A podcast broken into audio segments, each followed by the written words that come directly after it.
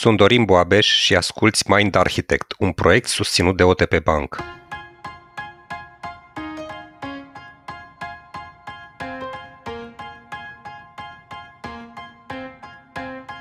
Pofta și impulsul elefantului sunt deseori greu de stăpânit de către domnul călăreț. Carbohidrații, grăsimile și zahărul din plăcinta pe care o putem mânca la ceas de seară sunt mult mai atrăgătoare decât ideea că am putea avea pătrățele dacă am merge zilnic la sală și am mânca sănătos. În episodul de azi discutăm despre cum putem sparge obiceiurile negative, care nu ne mai folosesc în prezent, și construi obiceiuri noi, implicând cei doi actori din creierul nostru. Ce mai contează în acest demers sunt și persoanele din jurul nostru. Dacă obiectivele și obiceiurile lor bune ne sunt asemănătoare, atunci șansele cresc de a ne ține elefantul pe drumul cel bun. În acest context, pentru ce credeți că au optat maimuțele într-un experiment atunci când au avut de ales între a primi hrana și a privi un influencer?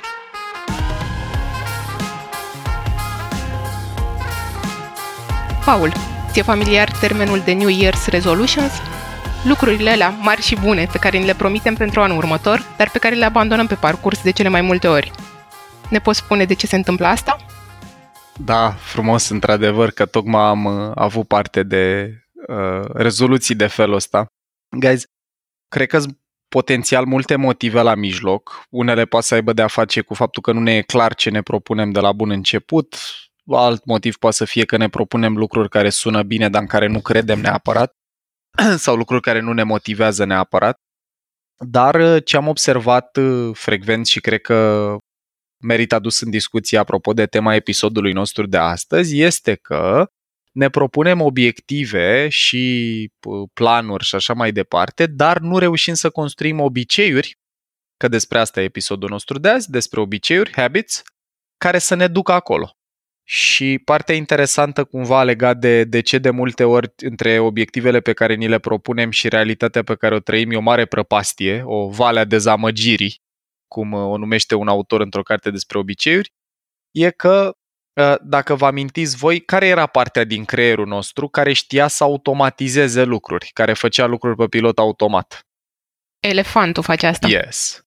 Elefanțelul, dragul de el, este, dacă vreți, responsabilul pentru a construi obiceiuri sănătoase sau mai puțin sănătoase și atâta timp cât nu reușim să automatizăm ceva ce ne propunem. De exemplu, dacă eu îmi doresc îmi propun ca obiectiv să slăbesc și să capăt o anumită formă fizică, nu știu, să-mi întăresc musculatura, să fac pătrățele, habar n-am, un obiectiv de felul ăsta. Dar nu reușesc să construiesc în jurul lui un sistem, prin sistema să înțelegi o serie de obiceiuri. De fiecare dată când vreau să fac pași către obiectivul pe care mi l-am propus, trebuie să consum multă energie psihică prin focalizarea atenției călărețului. Adică călărețul săracul trebuie să tragă tot timpul de elefant, că dacă vă amintiți ce povesteam atunci, elefanțelul ia toate deciziile, călărețul focalizează atenția, elefantul pune osul la treabă. Și asta consumă foarte, foarte multă energie, în contrast, de exemplu, cu spălatul pe dinți sau încuiatul casei sau alte lucruri pe care le facem pe pilot automat. Nici nu ne mai gândim în momentul în care le facem, pentru că le-a automatizat elefanțelul și au devenit obiceiuri. Deci, Paul, înțeleg că din tot ce am discutat până acum, din introducerea asta, că e foarte important să ne stabilim niște obiceiuri și mai ales să le ducem în zona elefantului, prin automatizare, prin a face lucrurile să funcționeze cu mai puțin interacțiunea călărețului. Cum putem face asta? Exact. Încă o dată, asta e important tare pentru că abia atunci când am automatizat succesiunea aia de acțiuni, deci când am construit practic un obicei, ăla e momentul în care lucrurile încep să meargă fără efort și odată ce am pus în picioare sistemul ăsta interior, odată ce am automatizat obiceiul ăsta, asta e momentul, dragilor, în care transformarea noastră devine sustenabilă. Că dacă eu îmi propun să merg la sală sau îmi propun, nu știu, să renunț la a mânca zahăr seara, dacă mi-a intrat asta în obicei, adică de când eram mic, am mâncat mai întâi într-o seară, după aia m-am mai consumat într-o seară și încă într-o seară. S-a eliberat dopamină la mine în creier de fiecare dată când trăiam asta. Și când am ajuns să mă așez pe canapea, a început să apară craving-ul, a început să apară râvnirea după lucru pe care elefantul învățase să anticipeze că îl primește în momentul respectiv. Cum se formează? Numai bună întrebarea ta, Dorin. Hai să povestim un pic despre structura unui obicei. Dragilor, deci ce spune literatura? Și aș recomanda două cărți aici. Una din cărțile de căpătâi despre știința asta obiceiurilor se cheamă The Power of Habit. S-ar putea ca unii dintre ascultătorii noștri să o știe deja. Este scrisă de un om pe care îl cheamă Charles Duhigg. Și a doua carte care mie mi s-a părut chiar mai bună decât asta, e un fel de The Power of Habit Next Level, se cheamă Atomic Habits și este scrisă de James Clear. Ambii zic că structura unui obicei arată în felul următor. Prima componentă, sunt 4 pași. Prima e că apar un declanșator. Declanșatorul poate să fie, de exemplu, momentul în care mă așez pe canapea. După care apare un craving, o râvnire, nu știu dacă am un cuvânt mai, o poftă dacă vreți. Ăsta e pasul 2 și încep să simt nevoia de pildă să mănânc ceva. 3 e rutina sau răspunsul care presupune efectiv să mă duc la frigider să-mi iau un ecler, habar n-am, să-mi iau o felie de pâine cu magiun. Și 4, care practic asfaltează neurochimic succesiunea asta de pași, este reward-ul, recompensa. Se eliberează dopamină în creier pentru că mănânc ceva bun pentru supraviețuirea mea. Știți voi că elefantului îi place zahărul și grăsime. Deci, Q, declanșator, craving, poftă, răspuns sau recompensă, repetiție. Q, craving, response, reward. Asta e succesiune. Declanșator, poftă, rutină, repetiție. Asta e felul în care ajungem să ne construim obiceiurile. Acum, o să vedeți că foarte multe din lucrurile pe care noi am ajuns să le facem fără efort au ajuns să fie făcute fix din urmarea pașilor ăstora în mod repetat. Și vă amintiți voi de la episodul despre călăreț și elefant că după ce călărețul face o vreme ceva, dacă lucrul respectiv e suficient de simplu, elefantul zice, șeful, lasă-mă pe mine să o fac, eu consum puțină energie și o automatizează. Mergem spre dormitor să ne culcăm seara, trecem pe lângă baie, am învățat că acolo mergem înainte să ne spălăm pe dinți și în momentul ăla totul începe să fie fără efort. Suntem în drum, am intrat, am pus pasta pe periuță, am început să curățăm dinții, apare rutina asta a periajului, după care recompensa e că simțim dinții curați și repetiția lucrurilor este o face să automatizeze. Asta e structura unui obicei. Uite, și eu mi-am făcut de-a lungul timpului obiceiul de a merge la sală și cred că am mers tot pe structura asta, dar fără să-mi dau seama.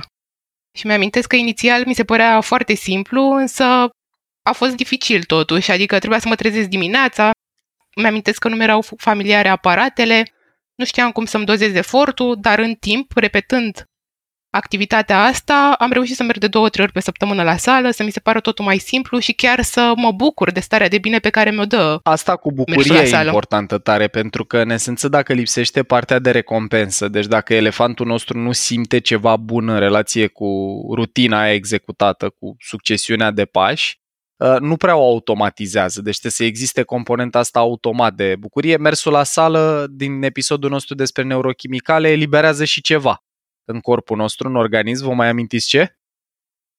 Endorfine. Yes, endorfine. Și atunci există o recompensă implicită acolo.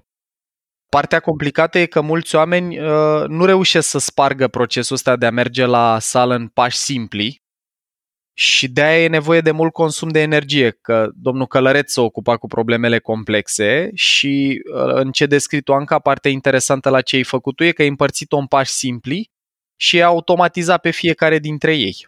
Și asta te-a ajutat să simți că tot lucrul ăsta se întâmplă cu mult mai puțin efort. Asta odată și am încercat să nu-mi pun obiective mult prea mari, că inițial vreau să merg de 5 ori pe săptămână și mi-am dat seama că nu e posibil. Mm-hmm. Și am zis, ok, poate trebuie să mai reduc. Perfect.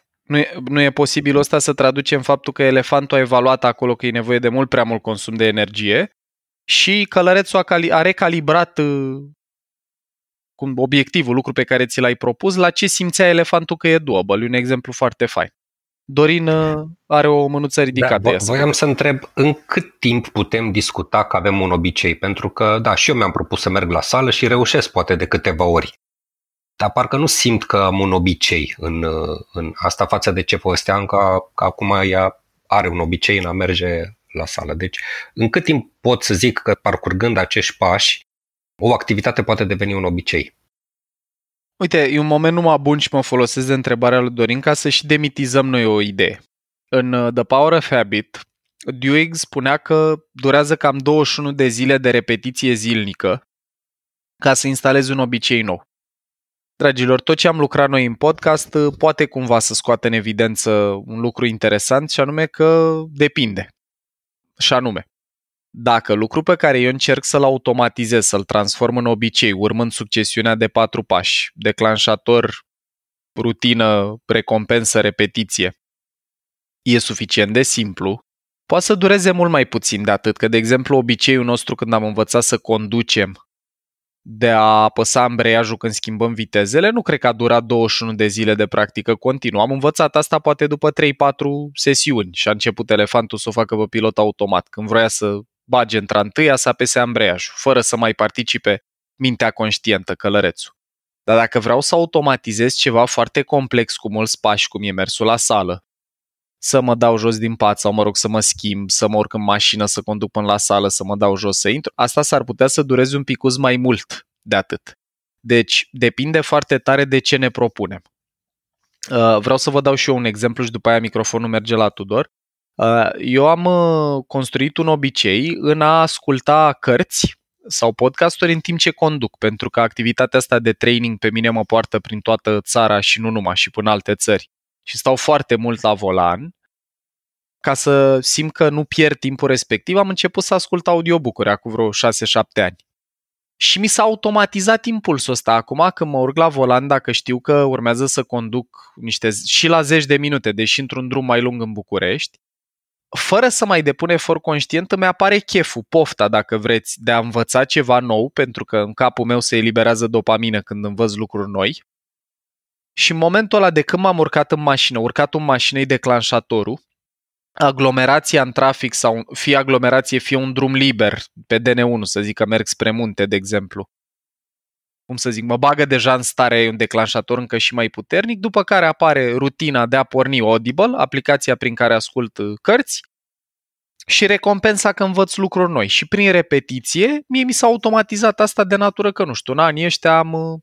Cred că 3 luni de ascultat cărți, asta contorizează, are o statistică aplicație și am câteva luni de zile de ascultare permanentă și niște, nu știu, 10 de cărți parcurse pe an. Și am construit un obicei fără să-mi dau seama, urmând pașii ăștia. Tudor? Doar că n-a durat 21 de zile, a durat 6-7 ani. Glumesc, nu, a durat mai puțin, cu siguranță. Practica, 6-7. Sunt foarte faine exemplele pe care le dați voi, dar am și eu exemplu pe care aș vrea să-l discutăm. Tot pe ciclul ăsta de 4 pași, tot pe Q, Craving, Response, Reward. Deci hai să ne imaginăm următoarea scenă, da? Mergem pe stradă și trecem pe lângă un McDonald's. Și miroase a McDonald's, da? Ăla este Q-ul, da. Nu? Imediat apare craving-ul. Exact. Bă, ce bun ar fi un meniu de la McDonald's. Exact. Răspunsul vine... că mă duc înăuntru și când mă întreabă, vreau să cumpăr ceva de acolo, mă întreabă ea, vreau meniu mare, eu zic, băgați meniu mare. Exact. Și reward-ul e, am vorbit de obiceiuri pozitive, dar cum spargi un obicei negativ? Super. Nu că poate mersul la McDonald's nu este un exemplu negativ, să nu cumva să ne trezim. Da, nu vrem să deturnăm elefantul nimănui. Exact, dar dacă ești un pic supraponderal, poate să nu obicei pozitive. Păi, dragilor, un răspuns la întrebarea asta cu cum putem dizolva obiceiuri nasoale stă tocmai în arhitectura obiceiurilor, și anume, un lucru pe care îl putem face dacă vrem să anulăm un obicei care nu ne mai servește e să facem să dispară declanșatorul. Adică dacă eu știu că am un obicei când trec pe lângă un magazin de fast food, de exemplu, că am înclinația să intru, că mi-e greu să mă stăpânesc, la ora la care trec pe lângă McDonald's, ăla elefantul meu, nu mai are destulă energie să inhibe elefantul să intre, pot să aleg alt drum. să anulez declanșatorul cu totul, să o iau pe o stradă care nu mă duce pe lângă McDonald's-ul respectiv sau orice altceva, orice magazin sau, mă rog, ar fi ăsta pe care încerc să-l evit. Alt lucru pe care pot să-l fac, dacă aleg totuși drumul respectiv, este să folosesc călărețul în a inhiba pornirea, craving-ul, pasul 2, deși mi-apare pofta, să mă stăpânesc conștient, să mă inhib în a nu merge acolo. Și ce spune știința e așa, că dacă reușesc să mă inhib o perioadă suficient de lungă de timp, adică la suficiente drumuri pe lângă magazinul de fast food reușesc să mă stăpânesc, la un moment dat să construiești o autostradă neuronală nouă, sau mai precis să dizolvă, să suprascrie cea veche și impulsul apare mult mai slab. Ăsta e alt lucru pe care pot să-l fac. Mai pot în egală măsură de fiecare dată când evit drumul către... Oricând mă inhib, oricând evit drumul, să mă premiez, deci să-mi dau o recompensă pentru că aleg să fac altceva. De exemplu, când ajung acasă, nu să-mi fac un fresh de portocale sau ceva care e mai sănătos și ăla e premiul meu că am reușit să fac un lucru pe care mi-l doream și în momentul ăla e întărită și mai puternic înclinația asta de a evita. Deci, în a dizolva un obicei pe care îl avem, trebuie să ne uităm la pașii ăștia și să încercăm să-i anulăm pe fiecare dintre ei, fie declanșatorul, fie să stingem din poftă, dacă e posibil asta, fie să anulăm rutina, fie să ne premiem pentru ceva diferit. Dorin? Da, cred că și partea de reward, doar așa ca să închidem. Cred că și partea de reward e foarte importantă, știi? Pentru că dacă văd niște rezultate concrete, nu știu, am mai slăbit sau analizele mele s-au îmbunătățit, exact. Știi? Și asta mă poate motiva să anulez un obicei. O mențiune importantă aici în discuția asta e că, practic, ca să funcționeze, faptul că văd analizele o dată pe lună că ies mai bine sau o dată la mai mult timp, nu e suficient cât să-mi împiedice pofta de la fiecare drum pe lângă fast food-ul respectiv, că aici e toată discuția. E ca și la sală, faptul că trebuie să muncesc 3 luni de mers zilnic ca să încep să văd rezultate când mă uit în oglindă. Din păcate, la ce am povestit noi despre arhitectura creierului nostru, noi avem o parte sau o aparatură hardware de sute de milioane de ani care vrea gratificare imediată, care vrea recompense imediate.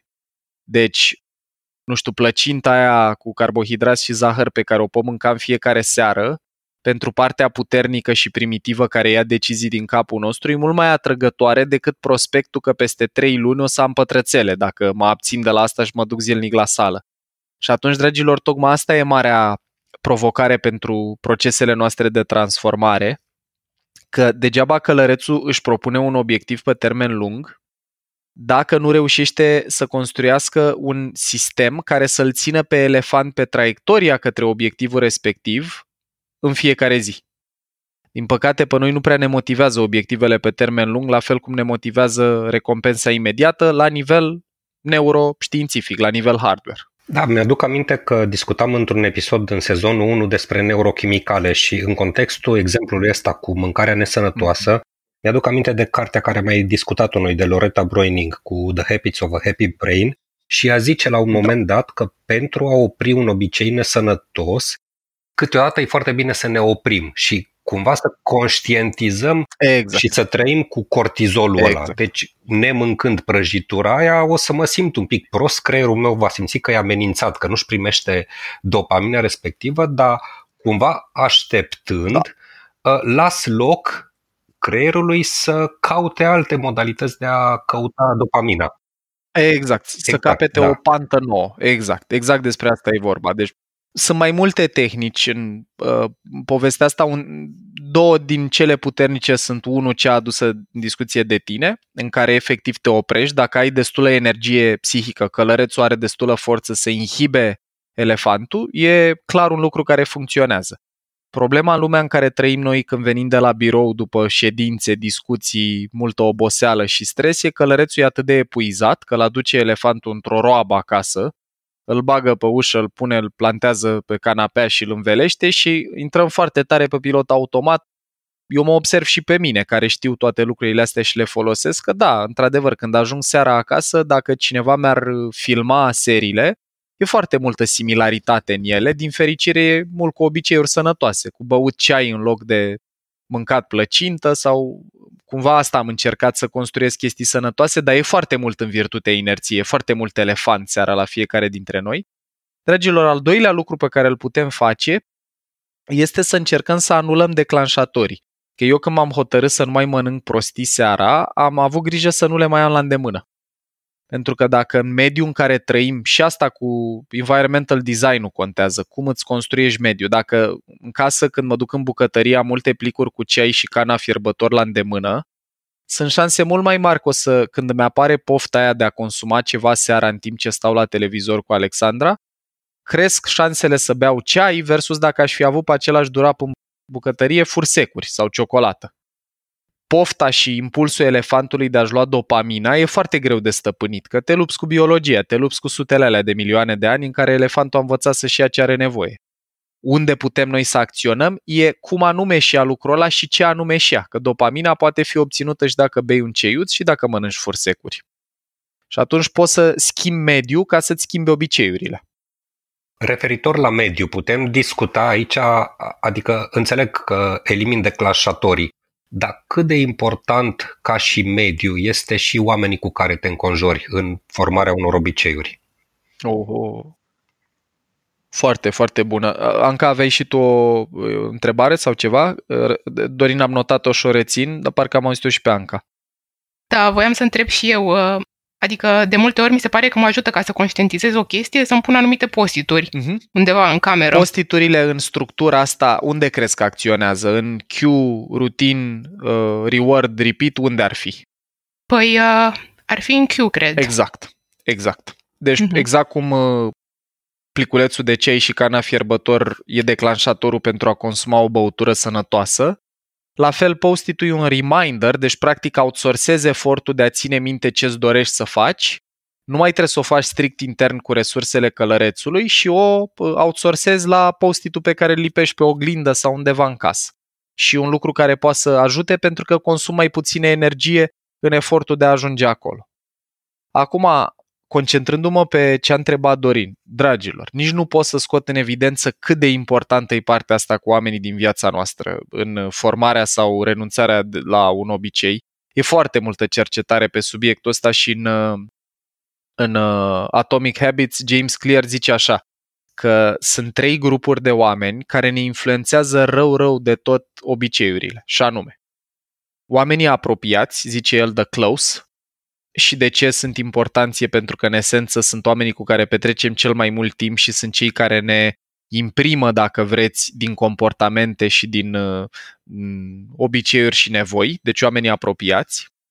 The many, masele de oameni, pentru că în cazul maselor ne dorim acceptare socială, știți că noi căutăm pe filieră neurochimică să fim acceptați și să simțim că aparținem tribului nostru.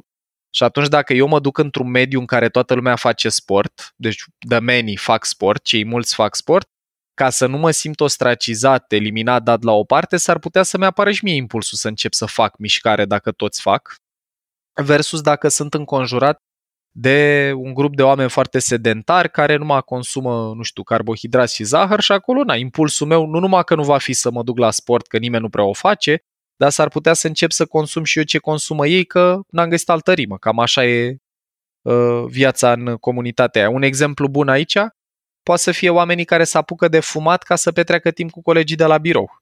Alexandra mea, când lucra în niște Big Four-uri, îmi povestea că s-a apucat de pufăit încet, că era singurul fel în care putea să petreacă timp și să conecteze cu colegii. Numai la fumat se întâmpla asta și iată, când avea nevoie de conexiune cu colegii, ăsta era craving-ul, rutina era să aprind o țigară și să o pufăie și recompensa era conexiune socială, oxitocină de pildă. Și a treia categorie de oameni care ne influențează tare de tot obiceiurile sunt oamenii puternici sau the powerful, oamenii pe care noi îi privim aspirațional, oamenii asemenea cărora ne-ar plăcea să fim într-o bună zi.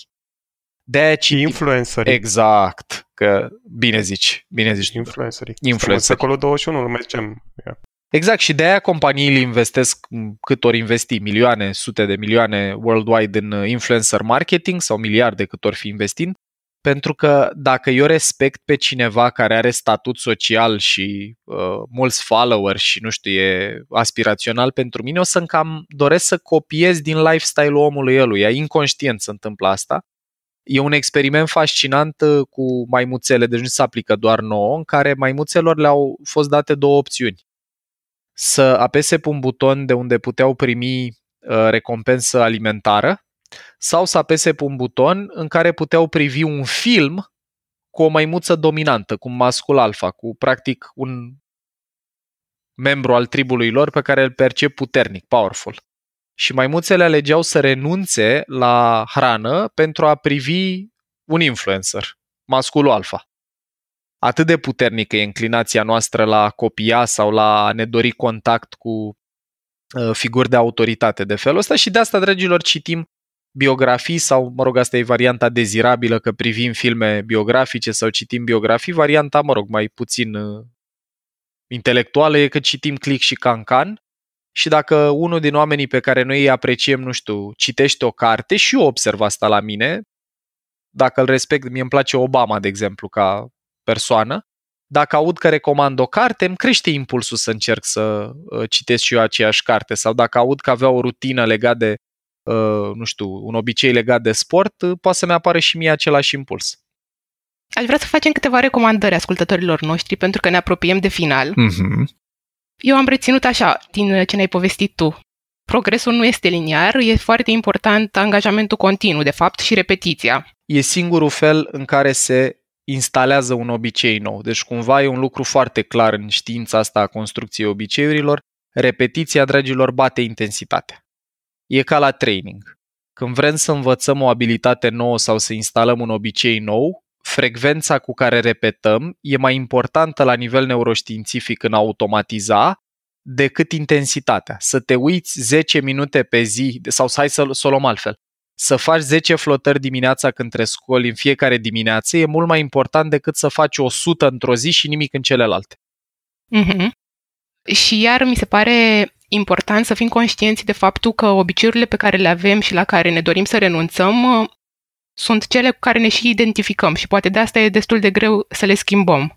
Bun cuvânt ăsta cu care ne identificăm. În aceeași carte, în Atomic Habits, Clear spune că sunt 3 niveluri la care noi putem să avem sau să încercăm să construim obiceiuri.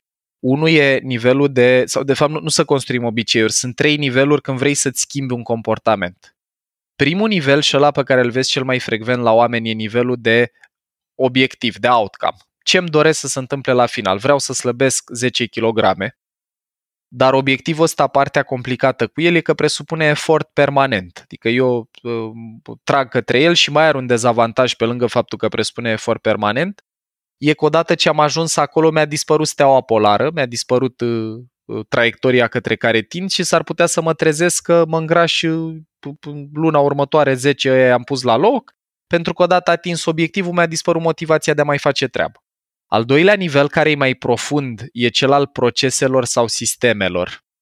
Și aici vorbim despre a implementa efectiv o practică zilnică. Eu îmi doresc să trăiesc sănătos și în sensul ăsta în fiecare zi am grijă ce mănânc și fac mișcare. Că într-o zi am mai multă grijă la dietă, în alta fac mai multă mișcare, într-una fac flotări, în alta fac abdomene, în alta nu știu ce. Dar aici deja vorbim despre un proces pe care l-am implementat în viața mea și ăsta e nivelul la care vorbim despre obiceiuri. Iar al treilea pe care l-ai adus tu în discuție și e cel mai puternic, nu e nici cel al obiectivelor, nu e nici cel al sistemelor sau obiceiurilor, e cel al identității.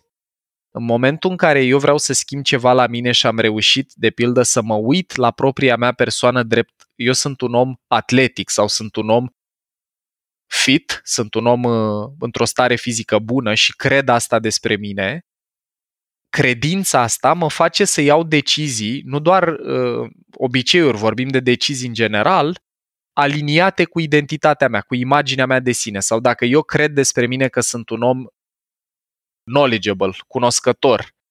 Impulsul meu de a consuma informație nouă și de a învăța nu mai e un obiectiv, mi-am propus să citesc 10 pagini azi. Nici nu e un obicei, în fiecare zi citesc 3 pagini înainte să mă culc. a devenit o practică identitară. Adică eu în momentul ăla s-ar putea într-o zi să merg la o conferință să aflu ceva de la un om, după care seara să citez niște articole, după care, nu știu, parcursul zilei să schimb idei și resurse cu prieteni de la birou. Toate practicile astea contribuie la eu am păstra identitatea sau senzația asta că sunt un om knowledgeable, cunoscător.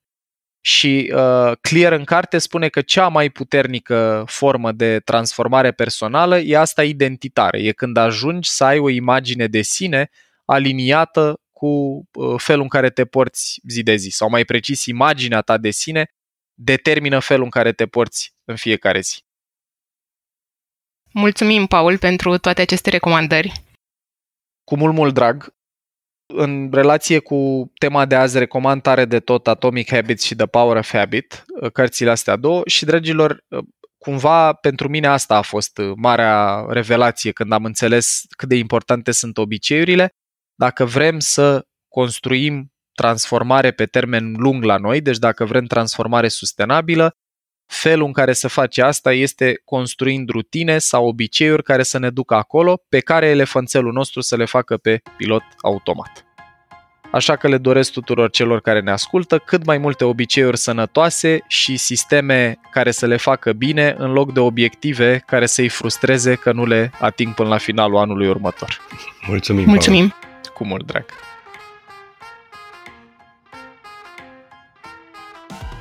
Ai ascultat un episod din Mind Architect, un podcast al lui Paul Olteanu și al invitaților lui, Anca, Tudor și Dorin. Mind Architect este o producție Roadcast și poate fi ascultat pe Spotify, iTunes sau oriunde asculți podcasturi. La Mind Architect contribuie cu vocea lui și Vlad Bogos. Abonează-te la podcast pentru episoadele viitoare, iar dacă vrei să ne susții pentru a continua producția acestui podcast, intră pe mindarchitect.ro, în secțiunea Donează sau dă-ne un share în rețeaua ta.